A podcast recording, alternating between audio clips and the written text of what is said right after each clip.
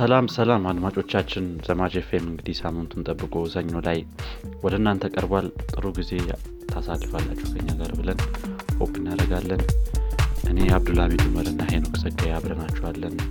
ዛሬ እንግዲህ ሪከርድ እያደረግን ያለነው ያው እዚህ ጋር ሄኖክ ትረዳኛለህ። ቀኑን ወተነግረኝ ጥሩ ነው። 7 የካቲት 7 የካቲት 7 ላይ ነው ሪከርድ ያደረግን ያለነው። ሄኖክ እንዴት ነህ? ሰላም ነው? አለን እንዴት ነህ አብዱላሚት? አለን። ሳምንቱ እንዴት ሄደ? ሳምንቱ እንግዲህ ሩጦ ደርሷል። አሁን ሳምንቱ መጨረሻ ጥሩ ነበር ሳምንት። አንተ ጋርስ? አሪፍ ነው። ነገም ጥሩ ነበር ምንም አይደለም። እንዳልከው ያው ሳምንቱ ያው ነው እኔ እንጃ ሁሉም ሰው ጋር ይሆን ወይኛ ጋር ብቻ ይሆን ብቻ በጣም ፈጥኖ ነበር በጣም እንጂ። እንግዲህ አድማጮቻችንም ጥሩ ሳምንት እንዳሳለፋችሁ ተስፋ እናደርጋለን። ዛሬ እንግዲህ ዘኔ የመጣነው ታይትል ተነግረናለህ። አዎ እንግዲህ ዛሬ ዘኔ ተነሳነው ርዕስ የሞባይል ቴክኖሎጂ ከየት ተጀምሮ ከየት ላይ እንዳለ ለማሳየት ምን ሞክርበት ፕሮግራም ነው። እንግዲህ በዛሬው ፕሮግራማችን በቻልነው መጠን በጣም ሰፊ ቶፒክ ነው ወይም ሰፊ ርዕስ ነው እና በቻልነው መጠን ሃይላይት የሚባሉት ወይም እንደዚህ በሞባይል ኮምፒዩቲንግ በሞባይል ኮሚኒኬሽን ወይም በሞባይል ቴክኖሎጂ አጠቃላይ ወጣ ብለው የሚታዩ ዋና እንትኖችን እናነሳለን ማለት ነው። ኢቨንቶችን እንዲሁም አሁን ያለበትን ስታተስ ምን ይመስላል ሚለውን እናያለን። ያው እንግዲህ ደግሞ ከዛ ባለፈ በዚህ ሳምንት ቴክኖሎጂ ላይ ሚለው እንደተጠበቀ ነው። በሳምንት ያው ብዙ ነገር ባይኖርም የተወሰኑ ነገሮች አሉ። እነሱንም ጠቅሰናቸው እናልፋለን ማለት ነው። ዳልከው ነው በመጀመሪያም የሞባይል ቶፒክ በጣም ሰፊ ነው። ስማርትፎን ሚለውን ራሱ ብቻ ለብቻው ካየው በጣም የሆነ ዳይናሚክ የሆነ ቼንጅ ያለበት ነገር ስለሆነ በየጊዜው እኛ የሆነ ታይም ላይ ነገሩ ወይም ደግሞ ሃይላይት ነገሩን አይተን ለማለፍ እንሞክራለን ማለት ነው። ትክክል ነው። እሺ እንግዲህ ወደ ርዕሳችን ወደ ዋናው እንትናችን እንግባ። እንግዲህ ሞባይል ቴክኖሎጂ ብዙዎቻችን አሁን ያለበትን ስታተስ እናውቀዋለን ብዬ አስባለሁ እና እንግዲህ ከየት ተነሳ እንዴት እዚህ ደረሰ የሚለውን ደግሞ እንግዲህ እስኪ አብዱላሚድ እሺ ያው እስቲ ሞባይል እንዴት ጀመረ የሚለውን ካየን ያው በመጀመሪያው ስልክ ነበር የነበረው። እሱን ያው ሁላችንም እናውቀዋለን ብዬ አስባለሁ። ስልክ ስለ ያው ሞባይል ያልሆነ ወይም ተንቀሳቃሽ ያልሆነ ስልክ በተለይ በሰባዎቹ ላይ ያው በየቦታው ነበረ። ሰባዎቹ ላይ ይሄ ስልኩንም ራሱ ትንሽ በተወሰነ መልኩ በ1970 በፈረንጆች ማለት ነው ትንሽ ስልኩንም ተንቀሳቃሽ የማድረግ አይነት ሙከራ ነበር። ይሄ በመኪና ውስጥ ምናምን መኪና ላይ በጣም ትልቅ ዲቫይስ ነው። አሁን ያቺን ሞባይል ለማድረግ ራሱ ከጀርባ ትራንክ ውስጥ ምናምን ከተውት ነው የሆነ ማቴሪያሎቹን አቬሌብል ያደረጉት ማለት ነውና ከዛ ተነስቶ አሁን ያለበትን ደግሞ ደረጃ ያው በየቦታው ነው። አይ ቲንክ አሁን ከተማ ላይ ስትሆን ወይም አዲስ አበባ ላይ ሆነ ስልክ የሌለው ሰው ያን ያህል እንትን አትልም ስፔሻሊ ወጣት የሆነ ሰው ማለት ነውና አሁን ያለበት ደረጃ ላይ ሊደርስ የቻለው ከዛ ከድሮ ይሄ በመኪና ውስጥ በትልልቅ ሂጅ በሆኑ ሃርድዌሮች ተነስቶ አሁን እንዳለበት ደርሷል ማለት ነው። የዛ ሰዓት ላይም ራሱ ይሄ የመንቀሳቀስ ነገሩም ያን ያህል አልነበረም። አይ ቲንክ የተወሰኑ ሰዎች ብቻ ነበሩ ያን ራሱ አቬሌብል የነበረላቸው። አንዳንዴ ኖሮህ ራሱ እስከ 30 ደቂቃ ምናምን ጠብቃለህ የሆነ ላይን ፍሪዝ ኪውን ድረስ ማለት ነውና የወደ ሰው ስልክ አውርቶ ሲጨርስ ነው እንትን የምትገባው ምናምን በጣም የተወሰኑ ሰዎችም ሆነው ማለት ነው አሁን ላይ ያለበት ደረጃ ምናቆም።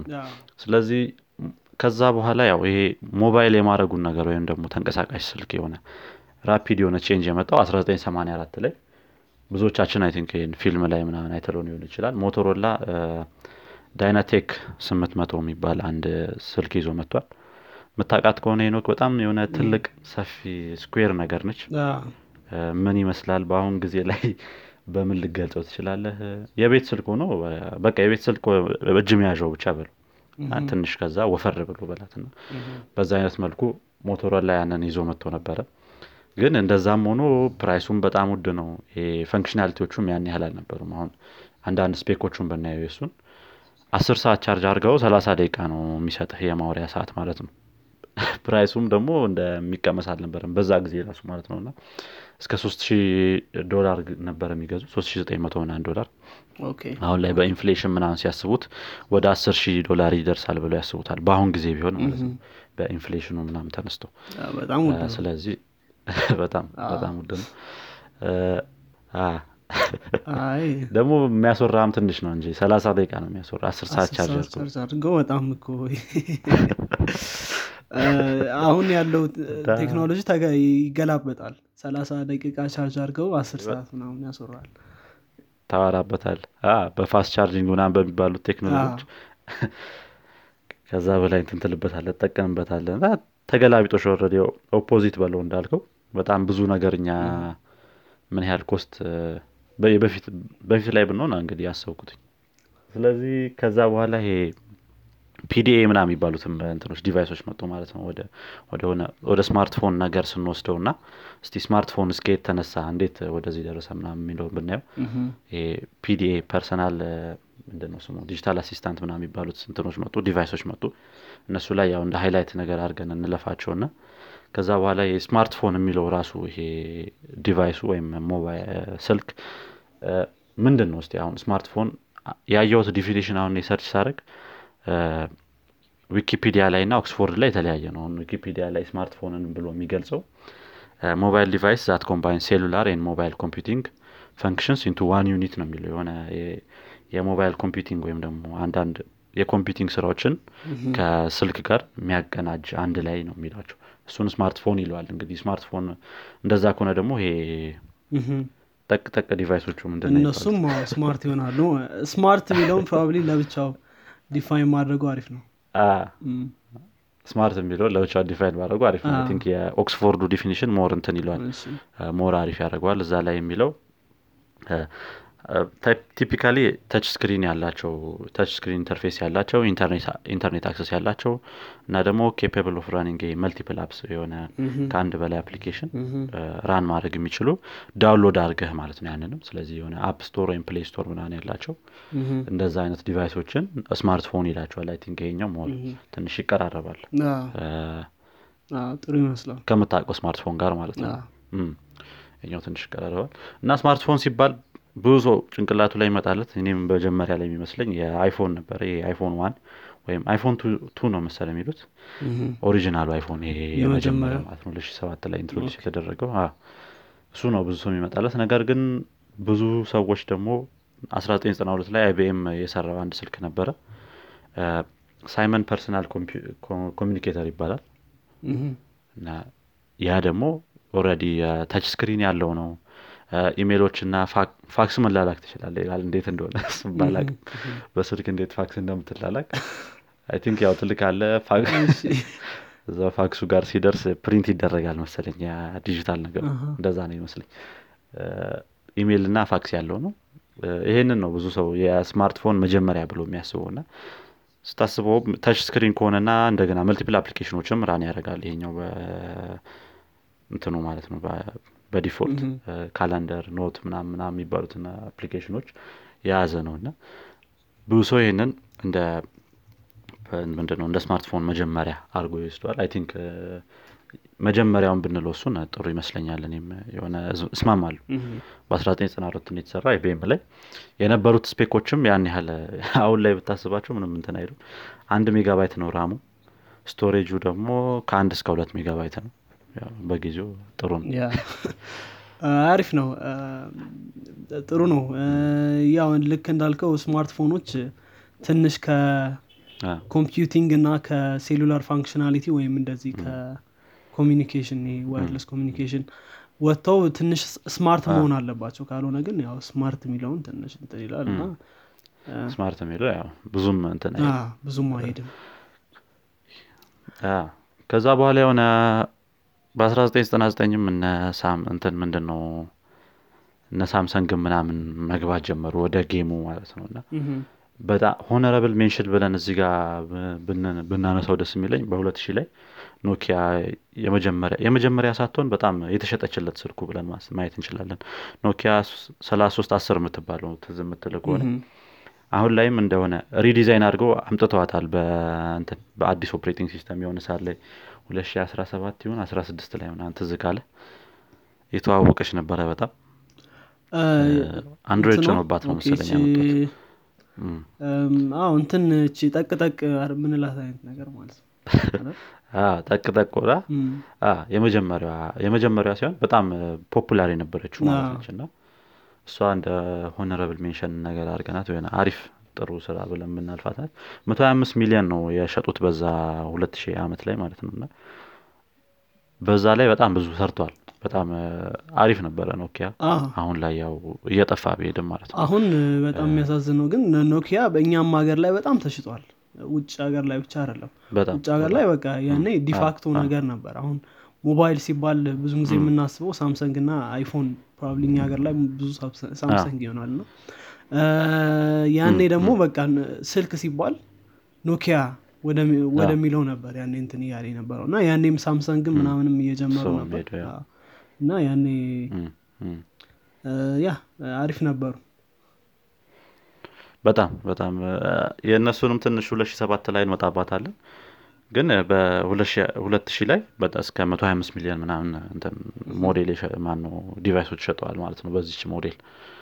ከዛ መቼ ነው ደግሞ ይሄ ካሜራ የሚባለው ነገር ደግሞ ያው እነዚህን የኖኪያ አይነቶች ነገር ደግሞ ስናነሳ መቼ ነው ካሜራ ራሱ ስልክ ላይ የገባው ሚሊዮን ካየን በ1999 ላይ ትንሽ ፕሮናንስ ለማድረግ ይከብዳል ስልኩ አይ ቲንክ ኪዮሴራ ነው እና የሚባል ስልክ ኪዮሴራ ቪፒ 210 ፕሮናንሴሽኑን ከተሳሳትኩ እንግዲህ ለእሺ ቪፒ 210 የሚባለው 1999 ላይ መጀመሪያ እንግዲህ እኛን ካሜራ ይዘን የመጣ ነው ብሏል። ሳምሰንጎችም እንደዚሁ አይ እኛን SCH view 200 የሚባል ራሱ ሞዴል ስማቸውን ራሱ ከሞባይሎቹ ካየ አሁን ላይ S2 S1 ምናምን ብለን ነው የምንጠራቸው XR ምናምን ይያል ከማለት ነውና አሁን ዜሮ ነው በጣምና በፊቱ ላይ አሁን እስከ 5 ምናምን ቃል እንትኖች ምንድናቸው ሌተሮች ምናምን ያላቸው ሞዴሎች ናቸው በብዛትና ኦኬ እዛ 1999 ላይ እንግዲህ ይሄ ካሜራ የሚባለውም ኢንተግሬትድ ሆኖ መጣ ማለት ነውና ይሄ ትሬንዱን እያዘ መጣ ማለት ይችላል ይሄ ሞባይል ነገሮች። ከዛ 2001 ላይ ደግሞ ሴልፎኖች ወይም ይሄ ሞባይል ስልኮች ከኢንተርኔት ጋር መገናኘት በደንብ ጀመሩ። ኖኪያ ነው እንግዲህ ይሄንንም እያፋጠነ የመጣው በደንብ። ከዛ ወደፊት ደግሞ ትንሽ ገፋ ስናደርገው 2007 ላይ ኖኪያ A95 የምትባል ሞዴል ነበረች ትዝ የምትልህ ከሆነ ፍሮንትም ባክም ካሜራ ያላት በጣም በጊዜዋ እንትን ያለች ምንድነው በደንብ የተሸጠች ኤን ስንት የዛን ሰዓት ላይ A95 የምትባል ብዙ ሰው ይዟት ነበር ትዝ የምትልህ ከሆነ እና እንደዚህ እንትን ስላይድ የምታደርገው አሰል ተንሸራታች ነገር ነች። ተንሸራታች ነገር ነች እና በጣም ተሽጣ ነበር እሷን በጊዜው። በዚህ ሰዓት ላይ ኖኪያ እንግዲህ 2007 ላይ ነበረ 49.4% ሴሎች ወርልድ ዋይድ የኛ ነው ብለው እንትን ክሌም አድርገው ነበር እንደውም የዛ ሰዓት ላይ ኦልሞስት። አሁን ላይ እንደዛ አይነት እንትን ያለ አይመስለኝም እንደዚህ አይነት ስታቲስቲክስ ያለው በብዛት የሆነ በኦፕሬቲንግ ሲስተም ያው አይ ቲንክ አይፎን የሆነ አይነት 40% ምናምን ስላለው ኦሬዲ በዛ ማወቅ እንችላለን። ግን ኦኬ በጣም ብዙ ነበር በጊዜው ይሄ ብዙ እንትኖችም የፎን ብራንዶችም ነበሩ ያው ግን 2013 ላይ እንግዲህ ኖኪያ የሚባለው ብራንድ ራሱ ወደ ኢንድ መጣ የምትልበት አይነት ደረጃ ላይ ደርሶ ወደ 2.3% ወርዷል ማለት ነው ይሄ የማርኬት ሼሩ የኖኪያ እና ያው ጊዜውን ጨረሰ ማለት ይችላል። 2007 ላይ ልክ 2007 ላይ እንግዲህ አይፎንም ኢንትሮዲዩስ የተደረገበት ሰዓት ነው ይሄ ስቲቭ ጃብስ አይፎንን ኢንትሮዲዩስ ያደረገበት በጣም ጌም ቼንጀር የነበረ ስማርትፎን የሆነ ኤራውን አስጀመረ የሚባለው አይፎን ነው በዛ ሰዓት ላይና ይሄ 4GB ስቶሬጅ ያለው $499 ላይ ነበር የሚጀምረው ፕራይሱ በዛ ሰዓት እንዳሁን እንትን አልነበር እና ኦልሞስት 6 ሚሊዮን ምናምን ዩኒት ሸጧል በዛ ላይ አይፎን ኦሪጅናል አይፎን ላይ ወይም አይፎን 2 ላይ ማለት ነው። ከዛ 2008 ላይ ደግሞ የመጀመሪያው አንድሮይድ ኦፕሬቲንግ ሲስተም የያዘው ስልክ መጣ HTC Dream G1 ይባላል። በጊዜው የዛ ሰዓት ላይ አንድሮይድ ያን ያህል እንትን አልነበረም አፕል ነበር በቃ ወይ አፕል ወይ ብላክቤሪም ነበረች ትዝ የምትልህ ከሆነ ብላክቤሪ ወይ አፕል ነበር በዛ ሰዓት ላይ ብዙ ሲወዳደሩ የነበሩት ማለት ትችላለህና ነገር ግን አሁን የአንድሮይድ ተጠቃሚውን ራሱ ብዛት ብናየው ወርልድዋይድ ይበልጧል የአፕልን 71.9% ናቸው የአንድሮይድ ኦኤስ ተጠቃሚ። ኢትዮጵያ ላይ ደግሞ ስትመጣ ይብሳል 90% እንትን ነው አንድሮይድ ኦኤስ ላይ።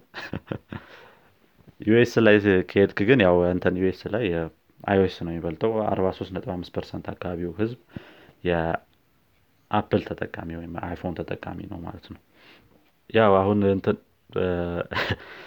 ታይም ላይኑ እንዳይሰፋብን ደግሞ 2008 ላይ አፕል 2G የሚባለው ማነው 3G የሚባለው ተዋወቀ። የዛ ሰዓት ላይ ይሄ አፕ ስቶር የሚባለውም ነገር አብሮ መምጣት ጀመረ ማለት ነው። ይሄ አፕሊኬሽኖችን ዳውንሎድ አድርገህ ስልክ ላይ መጠቀም ትችላቸው ማለት ነው። ማንኛውም ዲቨሎፐር እንትን የሰራቸውን አፕሊኬሽኖች ማለት ነውና በጣም እንደ አዲስ ትሬንድ ሆኖ ነው እየመጣ የነበረው። ከዛ በኋላ እዛው የዛው አመት ላይ 2008 ላይ Google Play Store-ም ሪሊዝ ተደረገ። ኔክስት ጌም ቼንጂንግ ቲንግ የምንለው በዚሁ በታይም ላይኑ ላይ ደግሞ 2009 ላይ WhatsApp እንትን መባሉ ነው ክሬት መደረጉ ነው። እና ስለ በጊዜው በጣም WhatsApp ጌም ቼንጂንግ ነገር ነበር። አሁን ላይ እንደዚህ ማት ኢንስታንት ሜሴጂንጎች ስለመጡ ያን ያህል ሰው እንትን አይለው ምንድነው ያን ያህል ሰው የሆነ ሴንስ አይሰጠውም። ጌም ቼንጂንግ ነበር WhatsApp ብንል ግን በዛ ሰዓት ላይ ይሄ በኢንተርኔት ላይ ቴክስት መላላክ ፋይሎችን ሜሴጆችን ምናምን መላላክ ልክ እንደ እንትን በኢንስታንት ሜሴጂንግ መልክ ማለት ነው። ያው Facebook ከዛ ፊትም ቢያደርገው በሜሴጅ መልክ እዚህ ላይ ሞር የሆነ እንትን ነው አሪፍ ፈንክሽናሊቲዎች ይዞ WhatsApp መጥቷል ማለት ነው። አሁን ላይ ትንሽ የሆነ መጥፎ ነገር ቢታይበትም በጊዜው WhatsApp ጥሩ ኢንቴንሽን ይዞ ነበር የተነሱት። አሁን Facebook ያዘው በኋላ ምናምን ያሉትን ኮንትሮቨርሲዎች ደግሞ ከዚህ በፊት ሌላ ኤፒሶድ ላይ ማውርተናቸዋል። ወደ እነሱም አድማጮች ሄደው ሪፈር ማድረግ ይችላሉ ያሉትን ማለት ነው። አይ ቲንክ ጥሩ ነው ጥሩ እንትን ያስቀኛን። ያ በተለይ ኖኪያ ላይ ብዙ ሰው እኛ ሀገር ላይ ያውቃቸዋል ብዬ አስባለሁ። አትሊስት እንዴት እንደነበረ ማርኬቱ ምናምን ነገር በጣም አሪፍ ነበር። አሁንም አፕል እና ሳምሰንግስ እንደዚሁ ባሉበት ይቀጥላሉ ወይ የሚለው እንግዲህ የምናየው ነው። እስካሁን ድረስ ይዘውታል። አንዳንድ ተቀናቃኞች ከታች ይመጣሉ እና OnePlus ወይም Xiaomi ምናምን ይባሉት ስልኮች ማለት ነው። እነሱስ እስቲ ያሸንፈው ይይዛሉ ወይስ እንዴት ነው? ምን ታስባለህ አንተ? አዎ የቴክኖሎጂ ጉዳይ ይመስለኛል። በተለይ አሁን ኖኪያን ስትወስድ ኖኪያ እንደዚህ ፍሊፕ ፎኖች ላይ ወይም እንደዚህ ያጠቅጠቅምላቸው ስልኮች አሉ አይደል? ለዚህ እነዛ ላይ በደንብ ኳሊቲያቸው በጣም አሪፍ ነበር። በጣም ዲዩራብል ነበሩ የምታስተውሱ በጣም ብዙ ጊዜ የሚቆዩ ናቸው ምናምን እና በዛኛው ኤሪያ በጣም አሪፍ ነበረ ኖኪያ። ከዛ እንደዚህ ስማርትፎን የሚባለው ሲመጣ ታች ስክሪን ሲመጣ ምናምን እና ብዙም እንትን ማድረግ አልቻለም። አይ ቲንክ እንደዚህ ብዙም አብሮ መሄድ አልቻለም ከትሬንዱ ጋር እና አብሮ መራመድ ስላልቻለ ያው እና አፕል እና ሳምሰንግም እንደዚህ ጠቅጠቅ ስልኮች ብዙ ነበሩት እኔ ማቃቸው ማለት ነው ነበሩት። ኖኪያ ይበልጠው ነበር እንደውም ሳምሰንግ ማንም አይጠቀመውም ነበር። እዚህም ሀገር ነበሩ አንዳንድ ሳምሰንግ ስልኮች ግን ኖኪያ ነው ብዙ ሰው የሆነ ፕሪፈር የሚያደርገው ነበር በዛ ሰዓት ላይ። ትክክል ነው። ያውም የሆነ ሰዓት ላይ ቾይስ እኮ ምንድን ነበር መሰለህ ኖኪያ ነው የምትገዛው ወይስ ታች ስክሪን ነው የምትገዛው ሚል አይነት። ምክንያቱም ኖኪያ ታች ስክሪን ውስጥ እንደሌለ አይነት ማለት ነውና በቃ ኖኪያ ጠቅጠቅ ስልኮች ያው እንትን ኖኪያ ተባሉና ጠቅጠቃላችሁ እኛ ጠቅጠቃላችሁ ያ ፍሊፕ ፎን ምናምን ነው የሚሏቸው እነሱ ነበሩ። ስለዚህ እንደዛ ሆነ። አይ ቲንክ አሁንም እነ አፕል እና እነ ሳምሰንግ አሁን ለምሳሌ ኦን ኤር ቻርጂንግ ምናምን የሚሉትን እያመጡ ነው። የሆነ ዲስራፕቲቭ የሆነ ቴክኖሎጂ ይዘው ሲመጡ ኦብቪየስሊ የሆነ እነዚህ ኮፓ ወደ ጎን ሊል ይችላል። እነዚህ አብረው መሄድ ካልቻሉ obviously ታሪክ መሆናቸውም ያው እንግዲህ ማይክ ግን ያው አግሬሲቭሊ ነው አሁን እነሱም ሳምሰንግ እና አይፎን በጣም እየተወዳደሩ ያሉት አግሬሲቭሊ ነው ስለ ከሌሎቹም ጋር እርስ በርሳቸውም ሳምሰንግ እና አይፎን yes ትንሽ ከባድ ሊሆን ይችላል እነሱን ከማርኬት ለማውጣት አሁን። ትክክል ነው። ግን አዲስ ነገር ከመጣ ይዘው የሚመጡትም ራሳቸው ናቸው ሁሉ ጊዜ ወይ ፕሮባብሊ አይፎን ይዞት ይመጣና ሳምሰንግ ኮፒ ያደርጋል። አሁን ትሬንዱ እንደዛ ስለሆነ ያው አፕል የሆነ ነገር ይዞ ይመጣል። ከዛ ሌሎች ስልኮች ሳምሰንግ ብቻ አይደለም ሳምሰንግ ያው እሱም ኮፒ ያደርጋል ሌሎችም ኮፒ ያደርጋሉ ምናምን። አንድ የሆነ የመቀየር ነገር አለ። ሲጀመር አሁን ከኖኪያ በፊት ራሱ ካየው መጀመሪያ እንትን ይሄ ሞባይል ስልኮችን ይዞ የመጣው ሞቶሮላ ነበር። ግን ኖኪያ ሲመጣ ደግሞ የሆነ የተረሳ መጣ እሱ ራሱ። ትክክል ነው። ሌሎች ፍሊፕ ፎኖች ምናምን አሉት አሁን ሞቶሮላ ለምሳሌ። ግን ያው ኖኪያ ነበር በዛ ጊዜ እንትን የሚባለው ፕሪፈር የሚደረገው። ያ ምናልባት የረሳናቸው እንትን አይነት ስልኮችም ነበሩ። ይሄ በፔን ምናምን መጻፍ በእንትምጽፍባቸው PDM ብለን በትንሹ አለፍናቸው እንጂ እነሱ አይነት ስሩ በተለይ ሞቶሮላ እዛ ላይ እነሱ አይነት ስልኮች ነበሩ። ከፎን ሞባይል ከመሆናቸው በፊት በስልኮች እነሱ በጣም ተጠቃሚ ያን ያህል ላይኖራቸው ይችላል፣ ግን ነበሩ በዛ ሰዓት ላይ። ያ እኮ ነው። ያ ሁለሽ ያው እንግዲህ ታይም ላይኑ ላይ ከቀጠልን ሶሪ አቋረጥኩ አይቀጥል 2009 ላይ ያው 4G የሚባለው ኔትወርክም አናውንስ ተደረገ። ያው ኢምፕሊመንት ባይደረግም ኮንትራክት ይዘው የሆነ ሀገር ባይሰሩም ይሄ 4G የሚባለው ቴክኖሎጂ መጣ። ያው ለመጥቀስ ያክል ነው በ2009 ላይ 4G የሚባለው ቴክኖሎጂ እንደመጣ ማለት ነውና ኦኬ። ከዛ በኋላ 2010 ላይ ይሄ Samsung Galaxy S ሪሊዝ አደረገ ማለት ነውና የዛ ሰዓት ነው ይሄ Android እና iOS የሆነ በጣም መወዳደር የጀመሩት። ከዛ በፊት HTC ነበር ቀደም እንዳልኩህ የነበረው ብራንድ በመጀመሪያ ለAndroid። ነገር ግን ውድድር አልነበረውም ያን ያህል። ስማርትፎን ሲባል ሰው የሚያስበው ቀጥታ ወደ iPhone ነበር ወይም BlackBerry ደግሞ ያው ያን ያህል ስማርትፎን ባይሆንም ሁለቱ ነበሩ የሚወዳደሩ የነበሩት። ስለዚህ እንደውም ተዝም ይልህ ከሆነ እንትን ምንድነው iPhone እስከ 3G ድረስ ቪዲዮ አልነበረም ካሜራ ብቻ ነበር የሚያነሳው። ከዛ በኋላ ነው እንደዛ የተሻሻሉ የመጡት። ያ 2010 ላይ እሱን ተንተባለ ምንድነው Galaxy S ሪሊዝ ተደረገ። እና 2010 ላይ አንድ እንትን የነበረው ምንድነው የሆነ አንስተነው ብናልፍ ደስ የሚለኝ አፕ የሚባለው ወርድ ኦፍ ዘ ይር ተብሎ እንትን ተብሎ ነበር ተመርጦ ነበር ማለት ነውና አፕ ነበር ሁሉም ሰው የሚለው ማለት ነው። ኦኬ። ስለዚህ አፕ የሚባለው በጣም በኃይለኛው ትሬንዱ እየጨመረ መጣ ማለት ነውና ያ 2011 ላይ ይሄ ጋላክሲ ኖትም እንትን ሪሊዝ ተደረገ። የሆነ ፋብሌት ነበር በዛ ሰዓት የፎንና ታብሌትን የያዘ ነገር። አሁንም እንደዛ ነው መሰል የሚባለው። ያው 2007 ላይ እንዳልነው ይሄ አይፎን በጣም ሪቮሉሽናይዝ አደረገው። 2012 ላይ ደግሞ ድጋሚ ነገሮችን ትንሽ ሪቮሉሽናይዝ አድርጓቸዋል አይፎን በአይፎን 5 ማለት ነው። እዚህ ላይ በመጀመሪያ ዊኬንድ ብቻ 5 ሚሊዮን ያክል ዩኒት ነው የሸጠው። ትንሽ ከአይፎን 1 ከሸጠበት ትንሽ ነው የሚያንሰው በአንድ ነው የሚያንሰው። ግን በአንድ ዊኬንድ ነው ይሄ 5 ሚሊዮን ምናምን በአንድ የሸጠው ማለት ነውና ዲዛይኑም በጣም ለየት ብሎ ነበር የመጣው። ከዛ በኋላ ያሉት ስልኮች በብዛት የሱን ዲዛይን እየተከተሉ መሄድ ነው የጀመሩት የአይፎን 5ን እነዚህ ጋላክሲን ብትላቸው ሌሎቹም ማለት ነውና ብዙ ቴክ ሪቪውሮችም የሆነ እንደ አሪፍ ዲዛይን አድርገው ያነሷታል የአይፎን 5ን ዲዛይን። አሁን አይፎን 12 ላይ ራሱ እሷን የምትመስል አይነት ነገር ነው ይዘው የመጡት ትንሽ ረዘም ምናምን ቢያደርጓት ማለት ነውና በጣም ጌም ቼንጂንግ ነበር ያንን ይዘው የመጣው። ሲሪ ይሄ አሲስታንት የሚባሉትን ወይም ደግሞ ይሄ ፐርሰናል አሲስታንት የሚባሉትን በስልክ ላይ ለመጀመሪያ ጊዜ ይዘው የመጣው አይፎን 5 ነበር ማለት ነውና ብዙ ነገሮችን ይዘው መጥቷል። ያ እንግዲህ ከዛ በኋላ ደግሞ 2012 ላይ ጋላክሲ S3 መጣ። ግሬት አንድሮይድ ፎን ምናምን ተባለ። ነገሮች የሆነ ከዚህ በኋላ ከጋላክሲ S3 ምናምን ከአይፎን 5 በኋላ በብዛት የሆነ ጌም ቼንጂንግ ሳይሆን ፊቸሮች የመጨማመር ነገር ነው የሆነ። ፊቸር ስለወይ የሆነ ስቶሬጁ ኃይለኛ ይሆናል ወይ ካሜራው በጣም እንትን ይላል ምንድነው ፓወርፉል እየሆነ ይመጣል ምናምን። ቀደም አሁን ለምሳሌ አይፎን 1 ላይ ወይም ኦሪጂናል አይፎን 2 ነው የሚሉት አይፎን 2 ላይ ወይም ኦሪጂናሉ ላይ 2 ሜጋፒክሰል ነበረ እንትኑ የካሜራ ስትሪንግዙ። ነገር ግን 2013 ላይ ኖኪያ ሉሚያ የምትባል ስልክ ነበረች ትዝም የምትልኩ በጣም ሰው እንትን ብሏት ነበረ አሪፍ ናት ምናምን ተብላ የዛን ጊዜ ብዙ እንትን እያላት ነበር የገዛትም ምናምን ነበረ። እሷ 41 ሜጋፒክሰል ካሜራ ይዛ መጣች። አሁን ላይ ከዛ የሚበልጡ ካሜራዎች ስላሉ ያው እንትን ማለት አንችልም። እስከ 2018 19 ድረስ አይ ቲንክ ሞስት ፓወርፉል ካሜራ ብለው እንትን ይሏት ነበር ያስተዋወቋት ነበር የኖኪያ ሉሚያ ማለት ነውና። ነገር ግን ኦፕሬቲንግ ሲስተሙ ደግሞ ዊንዶውስ ነበረ።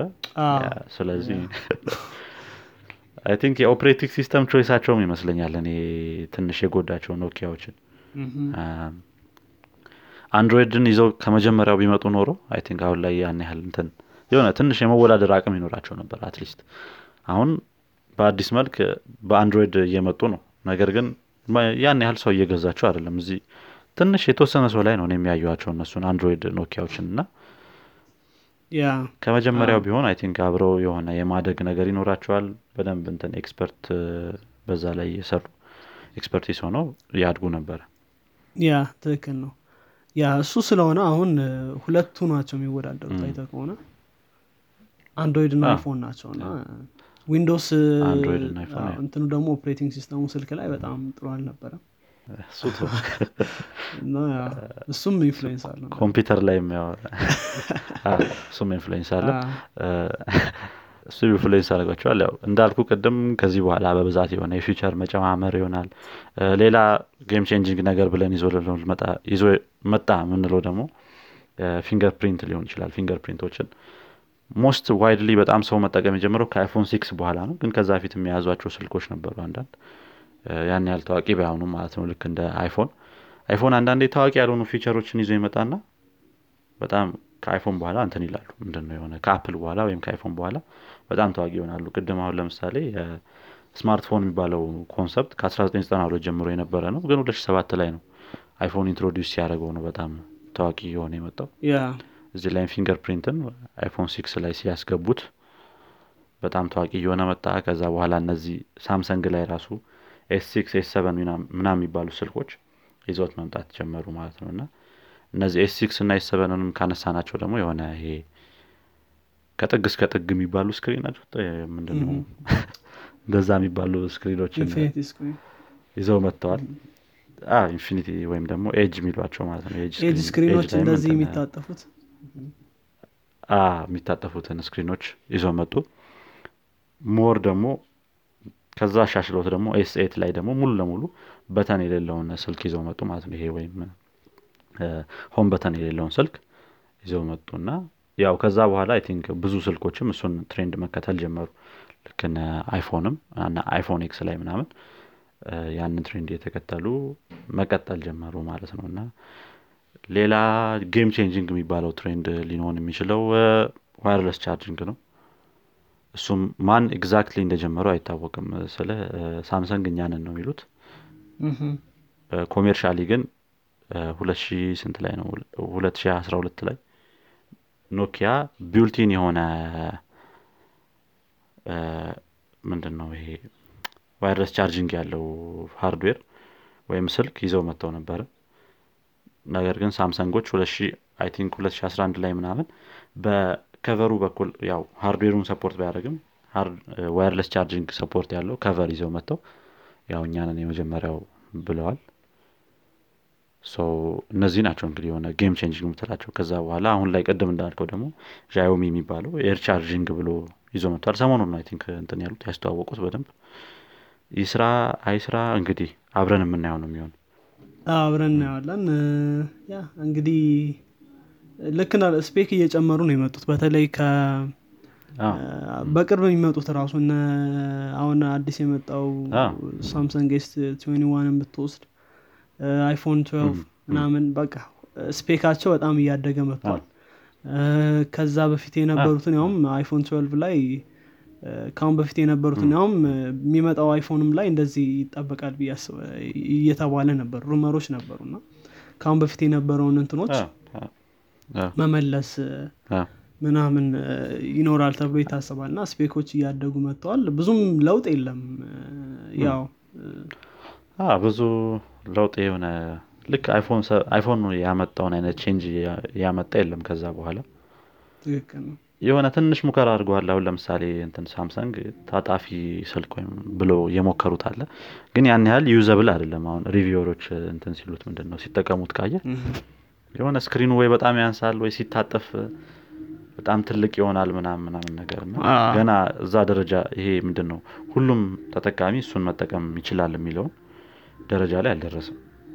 ትክክል ነው። እንደዛ አይነት ሙከራዎች ማን አሉ ታጣፊ ስለማና የሚሏቸው ፍሊፕ ፎንስ ፍሊፕ የሚደረጉ ምንድነው ፍሊፕ ፎንስ ከሆነ ወድሮ ድሮ እንይዳለን ምንድን ነበር የሚሏቸው የድሮ ናቸው እነዚህ ፍሊፕ የሚደረጉ ግን ፍሊፕ ፎን አሁን ታጣፊ ስልኮች ግን እየመጡ ነው እንደዚህ ጥሩ ስክሪን በላቸው ያ ግን ያው ስክሪኑን ስታጥፈው አነስ ባለና የሆነ ታብሌት በሆነ መልኩ የሆነ አይነት ፋንክሽናሊቲ ይኖራቸዋል የሚለው ማለት ነው አሎ ሳምሰንግ ኦሬዲ የሚሸጠው ስልክ አለ ግን ያን ያህል የተሸጠ ኦኬ እንደተባባልነው ነው እንግዲህ ይሄ ምንድነው ብዙ አዲስ ነገር ወይም የሆነ ሁኔታውን የሚቀይር አይነት ስልክ ብዙም ያሉም ከዛ በኋላ ስፔኮቹን ነው የሚጨምሩት በብዛት አሁን ካሜራ ላይ ነው ኮንሰንትሬት ያደርጉም ያሉት ብዙ ስልኮች አያያቸው ስለዚህ እሱን ካለን እንግዲህ አይ ቲንክ ቀጣይ ወደ ዜና ወይም this week in tech መግባት እንችላለን አይ ቲንክ የምታነሳው ነጥብ ካለ ይሄ ነው ናው ማነሳው የለኝም ከዜና በኋላ የምናነሳቸው ነጥቦች ይኖራሉ ወደ ዜና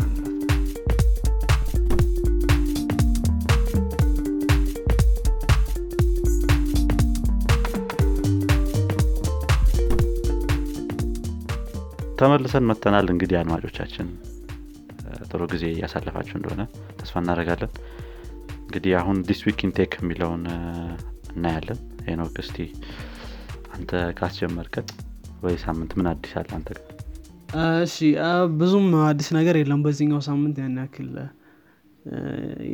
ኢንትረስቲንግ የሆኑ ዜናዎች ሁሉ ለኛ አንተም ይሉ ብዙም ግን አይ ቲንክ አሁን ስፖቲፋይ ላይ አዲስ እንትን ብለዋል አዲስ ህግ አምጥተዋል ያው ተቀጣሪዎች ወይም እዛ ስፖቲፋይ ላይ የሚሰሩ ሰዎች የትኛውን ቦታ ላይ ሆነው መስራት እንዲችሉ አንድ ህግ አጽድቀዋል እና ያው እንግዲህ ከተለያዩ ሀገሮች ነው መስራት ይችላል ኤኒዌር ነው ያሉት እንዴት መስራት እንደሚችሉ ምናምን ዲቴሉን ያወጣሉ ኮወርኪንግ ስፔሶችም ላይ ራሱ እንትን ለማድረግ ሐሳብ አላቸው ስለዚህ ያው እሱም አንድ ነገር ያው ሌሎች ካምፓኒዎች እና ጎግል እና ምናምን ኦሬዲ እንትን ያሉት ነገር ነው ያ ያ እነሱ ጀምረውታል ኦሬዲ አይ ቲንክ ስፖቲፋይም አሁን እኮ በጣም እንትን እያደገ እየመጣ ያለ ካምፓኒ ትልቅ ነው ራሱ ግን ያው በጣም እያደገ እየመጣ በሱ ዙሪያ ካሉት ራሱና አፕል ሚውዚክ እና አማዞን ሚውዚክን የበለጣቸው እንትን ነው ካምፓኒ ነውና እነሱ በጣም ብዙ አመት ኤክስፒሪየንስ ያላቸው ስለዚህ አይ ቲንክ ብዙ ስራ አሪፍ ስራ እየሰሩ ነው ይሄም አሪፍ እርምጃ ነው ስለዚህ አይ ቲንክ ጥሩ ይሆናል ጥሩ አንተ ጋስማል እንዳልከው አንተ በመጀመሪያ በዚህ ሳምንት ምንም የለም አትችላለህ ብዙ ነገር የለም ግን አንድ ሳይበርፓንክ የሚባል ጌም ሪሊዝ ተደርጎ ነበር ከ2020 መጨረሻ ላይ ወይም 21 መጀመሪያ ላይ አካባቢ ረሳሁት ኤግዛክት ታይሙን ግን ቅርብ ጊዜ ሪሊዝ የተደረገ ነው አይ ቲንክ ጌም ተጫዋቾች ደግሞ በጣም ረጅም ዓመታት የጠበቁት ነው ከተዋወቀ ራሱ 4 አመት ምናን አካባቢ ሆኗል ሊወጣ ትሬለሩ ከታየ ከዛ በኋላ ነው እንትን አሁን ላይ ሪሊዝ የተደረገው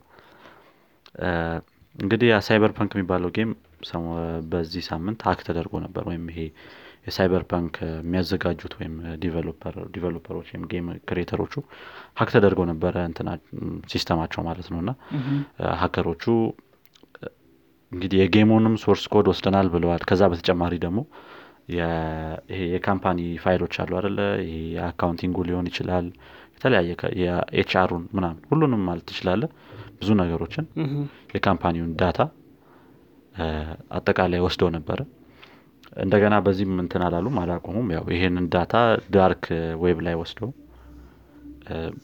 ጨረታ አውጥተው ነበር ማን መግዛት ይችላል እና የሚለውን አይ ቲንክ መጀመሪያው ራሱ 1 ሚሊዮን ዶላር አካባቢ ነበር መሰለኝ እና በ1 ሚሊዮን ዶላር ጀምረ ያው ጨረታውን መግባት ይችላል ነበር ኦኬ ግን መልሰው ደግሞ ያው ብዙ ሰው መግዛት ይፈልጋል በያስባሉ እንደዚህ አይነት ዳታዎች በተለይ ኮምፒውተር ከሆነ ዲንገ የሚፈልጉ ይመስለኛል ዳታውን ስለዚህ ያው እንትን ከጨረታ ውጭ ሸጠነው አላሉ ደግሞ ከዛ በኋላ ስለዚህ ያው ዳታው ላይ ሆነ ሰው ተሽጧል እንግዲህ ሳይበርፓንክ ይሁን ራሱ የገዛው ወይ ሌላ እንትን ተወዳዳሪዎች ይሁን የገዙት አይታወቅም ሳይበርፓንኮች ኦፊሻል ትዊተር ገጻቸው ላይ እኛ ከምንድነው ይሄ ከቴሮሪስት ጋር እንደራደረም ኦኬ እንደዛ አይነት እንትን የሆነ አስተያየት ሰጥተዋል ስለዚህ እኛ አንገዛም ብለዋል ኦሬዲ በድብቅ ከገዙ አይ ዶንት ኖ ወይ የነሱ ተወዳዳሪ ሆነ የገዙ አይታወቅም ብቻ ዳታ ኦሬዲ ተሽጧል ስለዚህ ያ እሱ ነው እንግዲህ ሌላ ዜና ያለው እኔ ጋር ሄሎ ኪቲ ነው ምናምን ይባል የሃከር ግሩፕ ነው ሃክ ያረጋቸው ከዚህ በፊት ስሙን የሰማው መሰለኝ የሆነ ቦታ አምናሹ ጥሩ ሌላ ዜና አለ አንተ ጋር ሌላ ዜና የለኝም እኔ ጋር ኦኬ አንተ ጋር አለ በሳምንት ያ ነው ብዙ ዜና የለም በሳምንት የሆነ ዶጅ ኮይን የሚባለው የክሪፕቶ ከረንሲ አለ እሱም ትንሽ ወደ ላይ ይወጣ ነው ያ $1 ባይገባም ያው በፊት ከነበረበት ወደ ላይ ይወጣ ነው አይ ቲንክ 0.5 ምናምን አካባቢ ደርሷል ያው ኢላን መስክ እንትን ያደርገው ፕሮሞት ያደርገው ነው በጣም እሱ ያን ነገር ትዊት ካደረገው ወዲያው እንደሚጨምር የታወቀ ነው እሱ ትንሽ ፕሮሞት ያደርገው ነው የሱም ነገር አለ ያ ይሄ ነው በሳምንት እንግዲህ ብዙ ነገር የለም አዲስ መልካም ወደ ውይይታችን እንመለስ አብራችሁ ነው ጥሩ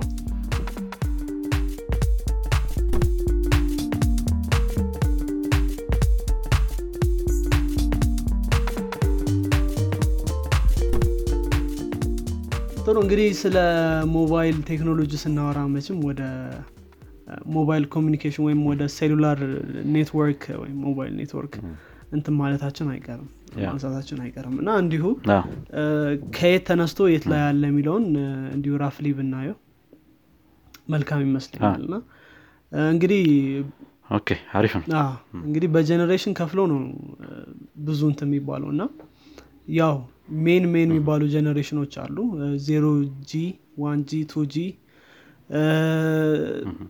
2.5G 2.75G 3G 3.5G 3.7G 4G እና 5G አሉ አሁን ከረንት ያለው ቴክኖሎጂ በእኛ ሀገር በተለይ አዲስ አበባ ላይ አሁን 4G አለ 4G LTE-ም አንዳንድ ቦታዎች ላይ 4G ማለት 4G እና 4G 5G መካከል ያለ ነው የተሻለ የ4G ኔትወርክ 4G LTE-ም አለ ሌሎች ሀገሮች ላይ 5G already ኢምፕሊመንት እየተደረገ ነው እኛ ሀገር ላይ በስፋታው በተለይ ብዙ ሀገር ላይ ብዙ ከተሞች ላይ ያለው 3G ነው 2G ያለበትም አለ እንግዲህ ምንድነው ያው የጀመረው ከ0G ነው ይሄ የሞባይል ኔትወርክ ቴክኖሎጂ ማለት ነው ልክ አቀደም አንተ እንዳልካችሁ መኪና ላይ የሚጫኑ እነዚህ ትላልቅ ነገሮች እነሱ ማለት ናቸው ከዛ በኋላ 1G መጣ 1G ደግሞ አናሎግ የሆነ እንትን ነበር ዲጂታል አልነበረም ዲጂታል የሆነው በ2G ላይ ነውና 1G ደግሞ እንደዚህ የምናቃቸው እንደዚህ ስልኮች አሉ አይደል እና ሞቶሮላ ሲሰሯቸው የነበሩት ስልኮች እንደዚህ እና ያኔ ደግሞ እንትን ድምጽ ብቻ ነበር እንደዚህ ቴክስት ወይም ሚዲያ የሚባል ነገር አልነበረም 2G ላይ ሚዲያ መጣ የለም አልነበረም ያስ ዳይናቴክ ምናምን የሚባሉት ትልልቆቹ ስልኮች ማለት ነው ትልልቅ ስልኮች ነው የነበሩት 2G ላይ ያው እንትን ቮይስ ኮሙኒኬሽኖችንም SMS ማለው ዴታ ትራንስሚሽንም አለው ስቲል እንደ 3G ባይሆንም 3G በጣም የተሻሻለ በተለይ ዳታ ኮሙኒኬሽን ላይ ወይም ደግሞ ኢንተርኔት ምናምን ላይ በተሻለ መንገድ ይዞ መጥቷል ከዛ በኋላ መሃል ላይ የመጡ ኢምፕሩቭመንቶች አሉ 2Gም ላይ 3Gም ላይ ያው በተለይ እንትኑን ከማሻሻል አንፃር ከኔትወርኩን ከማሻሻል አንፃር ቮይስ ትራንስሚሽኑን ከማሻሻል አንፃር እያሻሻላቸው የመጡት ናቸው ከዛ በኋላ የሚመጣው 4G ነው 4G ፈጣን ኢንተርኔት አለው ፈጣን ኮሙኒኬሽን አለው ከዛም በላይ ኢንተራክቲቭ ቲቪ ሰርቪሶችም አሉት ቲቪ ሰርቪስን በሞባይል እንትን ማድረግ የምትችልበት ያን ያክል ይላል 5G ደግሞ 5G በጣም እጅግ በጣም ፈጣን ኢንተርኔት ነው ያለው ወደ 10 እስከ 10 GB per second ሚደርስ ኢንተርኔት አለው እና በጣም አሁን 5G በተለይ ከእንትን ኢራጋ ተያይዞ ከIoT ከሚለው ኢንተርኔት ኦፍ ቲንግስ ከሚለው ጋር ተያይዞ ያንዳንዱ እና ፕሮባብሊ 5G ትንሽ ሌት የሚያደርገው ምንድነው እንትን በየቅርቡ ነው የሚተከለው አሁን ስፋቱ ያን ያክል ከቨር የሚያደርግ አይደለም ከቨር ኤሪያው ሎው ነው እና በቅርበት ነው እንትን የሚለው ማለት ነው ሾርት ሬንጅ ሆነ የሚሉት ነገር አለ የሆነ ቲንክ በ300 ሜትር ልዩነት መሰለኝ እርግጠኛ አይደለሁኝ ፕሮባብሊ ግን እንደዛ አይነት በጣም ቅርብ መሆን አለባቸው እነዚህ እንትኖቹ ኔትወርክ ተከከኑ ፓነሎቹ ወይም እንትኖቹ ማለት ናቸው የሚተከሉት ነገር። አዎ ስለዚህ ያ እንግዲህ ባዮቲ ዘመን ማአት ዲቫይሶች ኮኔክት ያደርጋሉ ሰው ስልኩን ብቻ አይደለም ኮኔክት የሚያደርገውና እና ያው ኢምፕሩቭ እየተደረጉ ነውና 5G ይሄን በጣም ኬፓቢሊቲ ያለው ነው እንደዚህ በጣም ብዙ ዲቫይሶችን ኮኔክት ስለሚደረጉበት እሱን ኮንሲደር በመደረግ የተሰራ ነው። ያውም እንደዚህ IoT በደንብ ኢምብሬስ ማይደረገው እንደዚህ አይነት ኔትወርክ ሳይመጣ ድረስ ነው እነተኛው IoTን እንትን ማድረግ አንችልም አሁን ባለው ቴክኖሎጂና በጣም ፈጣን ኮኔክሽን ይፈልጋል። ሪሰርች ኤሪያ ነው እስካሁን ድረስ በደንብ ያን ያክል ከእንደዚህ ከፕሮቶታይፖች አንዳንዴም ከመተግበሮች ሌላ እንትን አታዩም እና እነዚህ አይነት ኔትወርኮች አስፈላጊ ናቸው።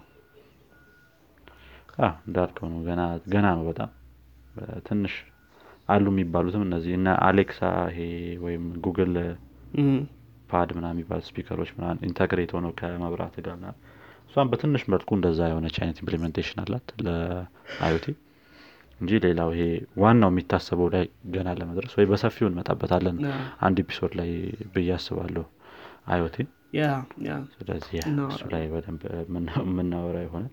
የኔትወርኩንም ነገር ካወራን እኛ ሀገር ላይ ራሱ በጣም እኛ ሀገር ላይ አይ ቲንክ እንደውም የሆነ ቼንጁን ማየት ትችላለህ መሰለኝ እንደውም የሆነ ሰዓት ላይ ትዝ የሚል ከሆነ SMS አይችልም ነበር ቴሌ SMS መላክ ምናምን አይችልም ሌላ ሀገር ላይ እንደፈለክ ይሆንከው እዚህ እኛ ሀገር ላይ እና ሊሆን አዲስ አመት ላይ ነበር ራሱ ትዝ የሚለኝ የጀመሩት ከዛ የሆነ ለዚህ ለተወሰነ ቀናት SMS ጀምረናል ምናምን ብለው አናውንስ አደረጉ። ከዛ በኋላ ግን ያ እንትን ምንድነው ኬፓብል እንደሆነ ሲያዩት ደግሞ አይ ቲንክ ሙሉ ለሙሉ ከዚህ በኋላ SMS እንጀምራለንና የሚል አይነት አናውንስመንት እዚህ ለኛል የሆነ እንትን ሲሉ የሆነ ሳለ 11 ቤቶች ብቻ ናቸው SMS የሚኖራቸው እና የሚባልም ወሬ ነበርና ከዛ በኋላ ደግሞ ነገሮች ቼንጅ ያደረጉ ኢንተርኔትም ሲመጣ ወይም ዳታ የ2G ሲመጣ ራሱ እዚህ ለኛልና የዛ ሰዓትም አንዳንድ የሆነ ቦሌስቴል ምናምን ነበር የሚሰራው ወይ 22 ምናምን ኢንተርኔት ራሱ እኛ ሰፈር እስኪገባ ቆይቷል በጣም እዚህ ለኛል ያ አሁን ግን ያው ካለ ኢንተርኔት እና ካለ እንትን የምትኖር አይመስልም። ካለ SMS ቅርብ ኢቨንት ነው እንዳልከው በጣም ቅርብ ነው። አይ ጥሩ ያው ሃይላይት ነው ያየነው አሪፍ ነው ጥሩ ሌላ ምን እናነሳቸው ነጥቦች አሉ? በኔ በኩል ጨርሻለሁ አንተም ያ ከጨረስክ ያው መዝጋት እንችላለን። እኔም ጨርሻለሁ። መልካም አድማጮቻችን ዝግጅታችን እየተከታተላችሁትን ይመስላል አስተያየት ካላችሁ ጻፉልን በተረፈ መልካም ሳምንት ይሁንላችሁ ቻው ቻው